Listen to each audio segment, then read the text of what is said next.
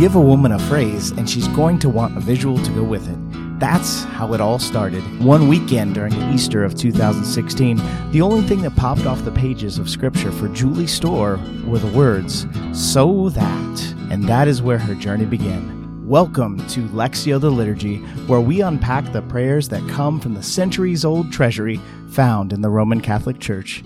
And now, here's Julie Storr.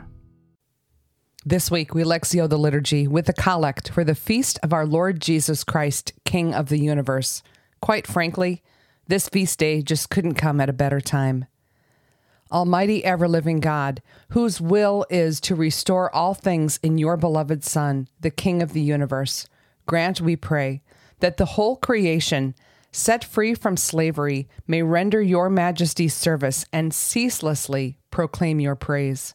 Through our Lord Jesus Christ, your Son, who lives and reigns with you in the unity of the Holy Spirit, God forever and ever. In December nineteen twenty-two, in the aftermath of World War One, Pope Pius the eleventh wrote that true peace can only be found under the kingship of Christ as Prince of Peace.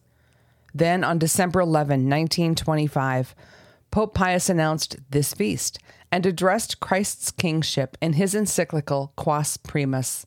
One might say that Pope Pius had a prophetic thought that secularism would battle against the Church. It is possible that the opening of this week's collect could be a modified version of the first paragraph of his encyclical.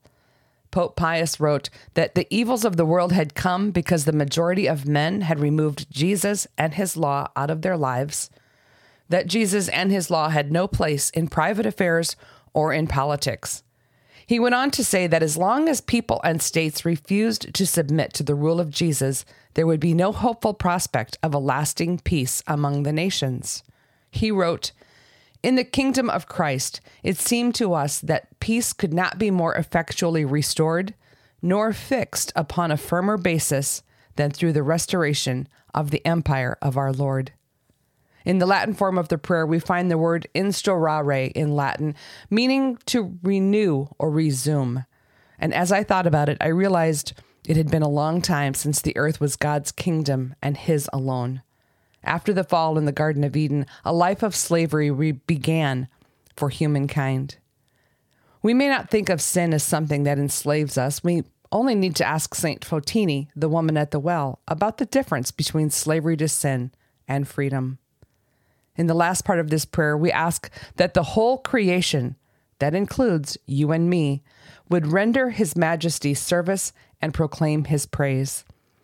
Saint Fotini had it all. She'd been through five husbands, and perhaps she also had the reputation of being a kept woman.